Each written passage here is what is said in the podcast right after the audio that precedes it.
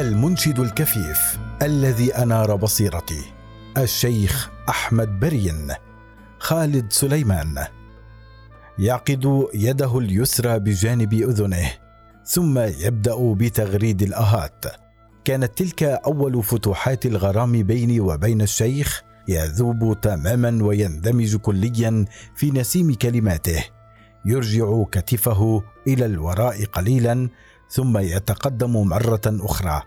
يعزف على الدف وتتدلى منه الصاجات فيخرج لنا أصواتا بديعة يكتمل حسنها بعذوبة النغم.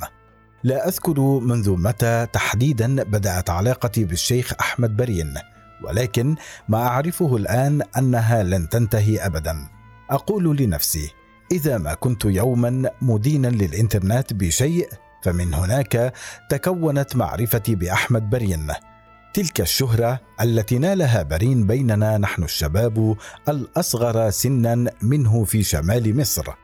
يلحظ صداها بتنوع محتوى الشيخ من دون ترتيب أو تأريخ للمسيرة.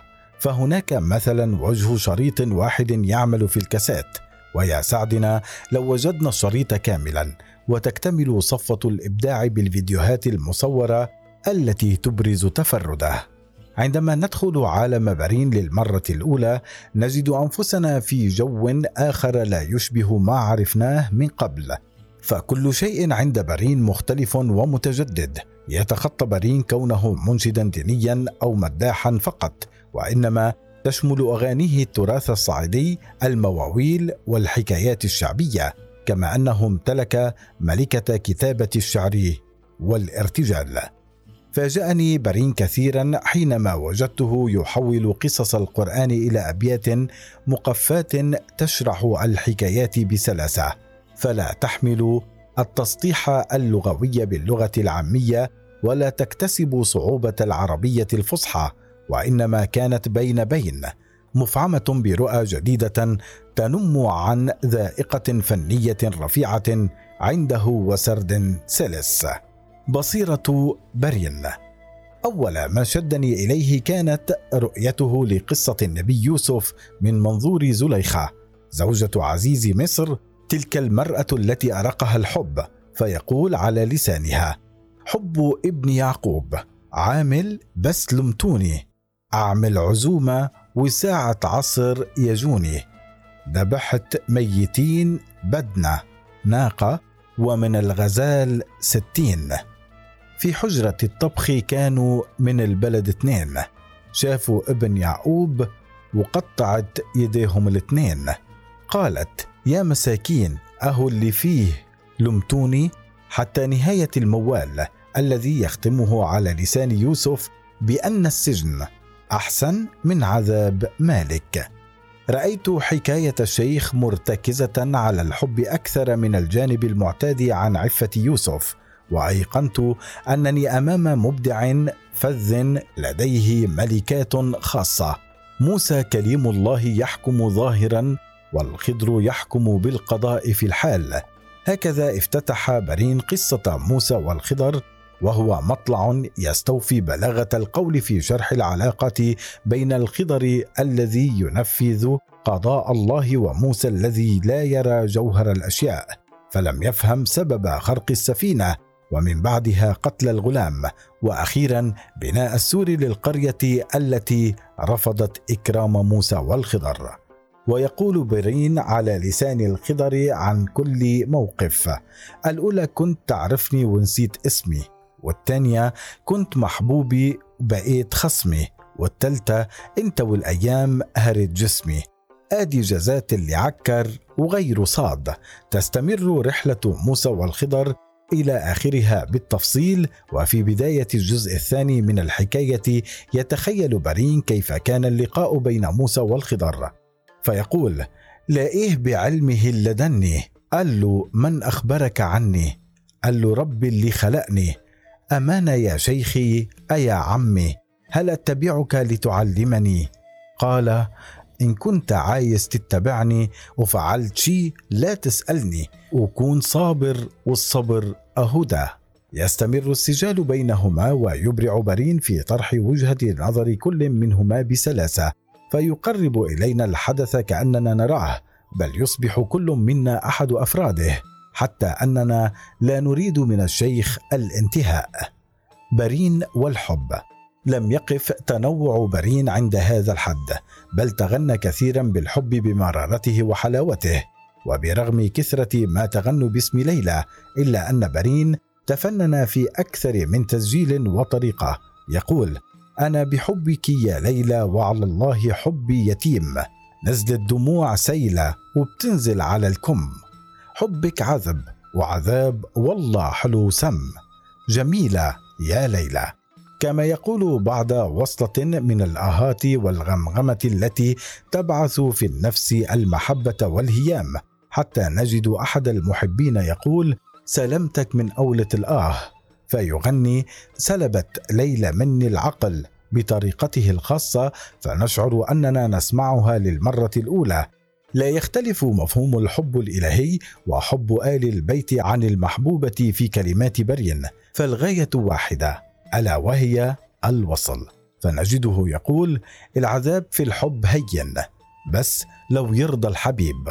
أما هجره شيء يجنن شيء يزيد النار لهب.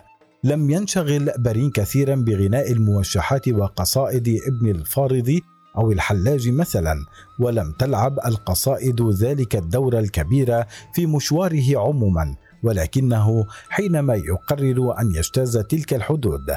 تصبح ساحته الخاصة فيغنيها بشكل فريد من نوعه فنسمعه في موشح يا غصن نقى مكللا بالذهب ويتعرين الوجد خصوصا عندما ينهي الموشح بقوله إن كنت حلفت ألا تكلمني كلم غيري لعلي أسمعك أنا ولأن أصل الشيء عند برين هو المحبة فتجده يغني طوال الوقت عن تلك الرحلة مهما اختلف مضمونها. رق انظروا حالي. جسمي صبح بالي على فراق الحبايب. ولا يقف نوح الحمام هنا فحسب. بل يجوب برين الجنوب باحثا عن العصفور الذي يمثل عنده رمز اللقاء والأمان. فيبدأ بالمديح كعادته قائلا. فكيف أنساك يا من لست تنساني؟ ثم يتغنى حبيبي لما رحل توه مني الأمان. وهكذا يظل طوال التسجيل هائما حتى يفتح لنا بابا جديدا عندما يصل إلى مبتغاه. باب القبول اتفتح. قدم طلب يا ابني. إحنا علينا الأساس وانت عليك. تبني. أنا غفلت لحظة.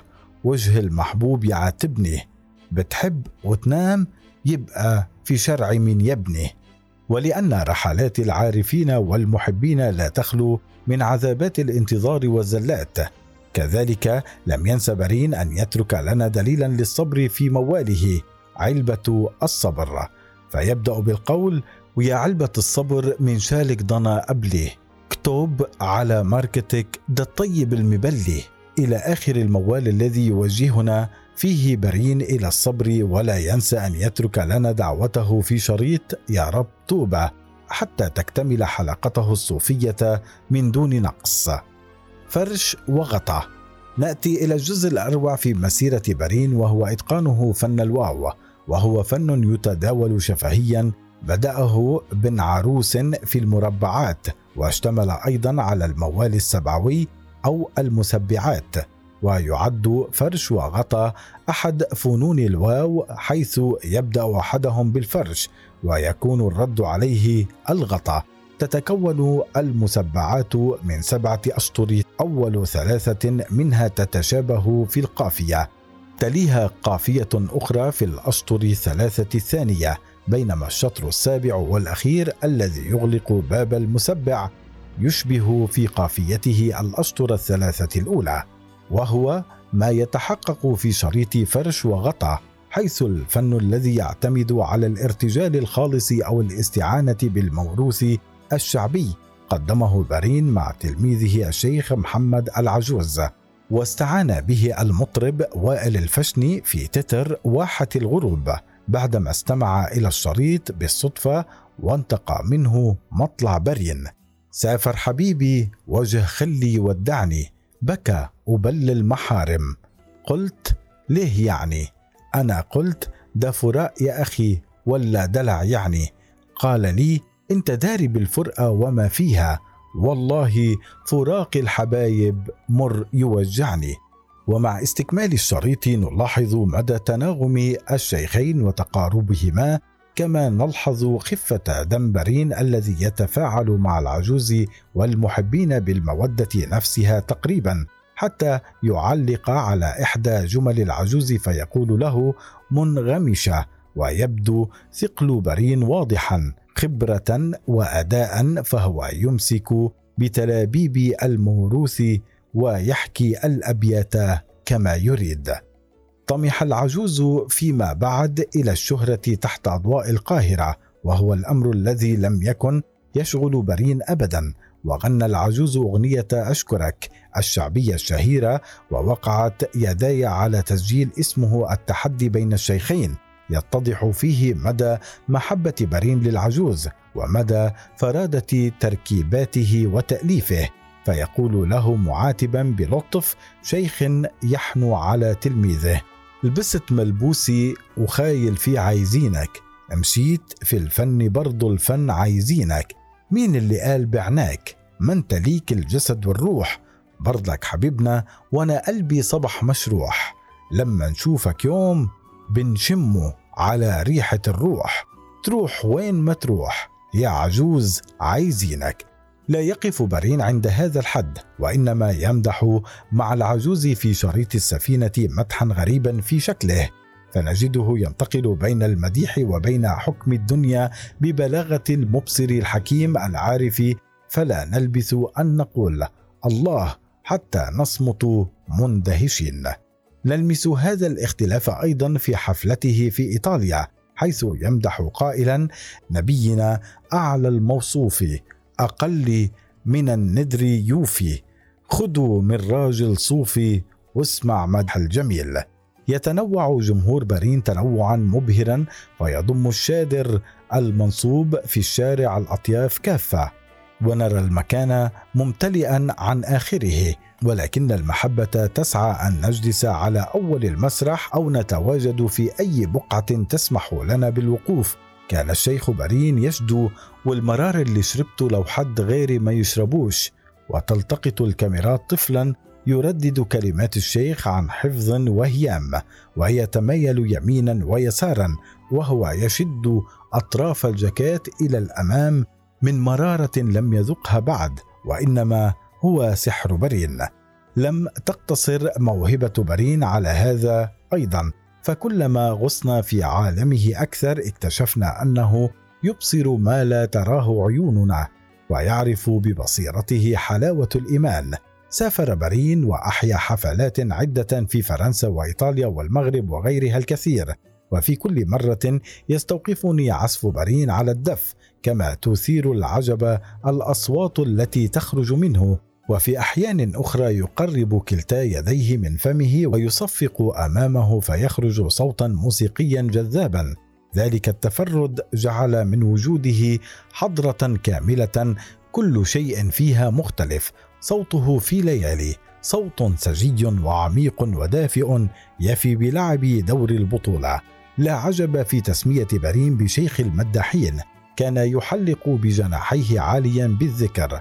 أما من آيات القرآن التي حفظها صغيرا أو من الموروث أو من إبداعه الخاص يتمايل نسيم الحب في صوت برين وتتمايل أغصان الود والمدد في القلوب.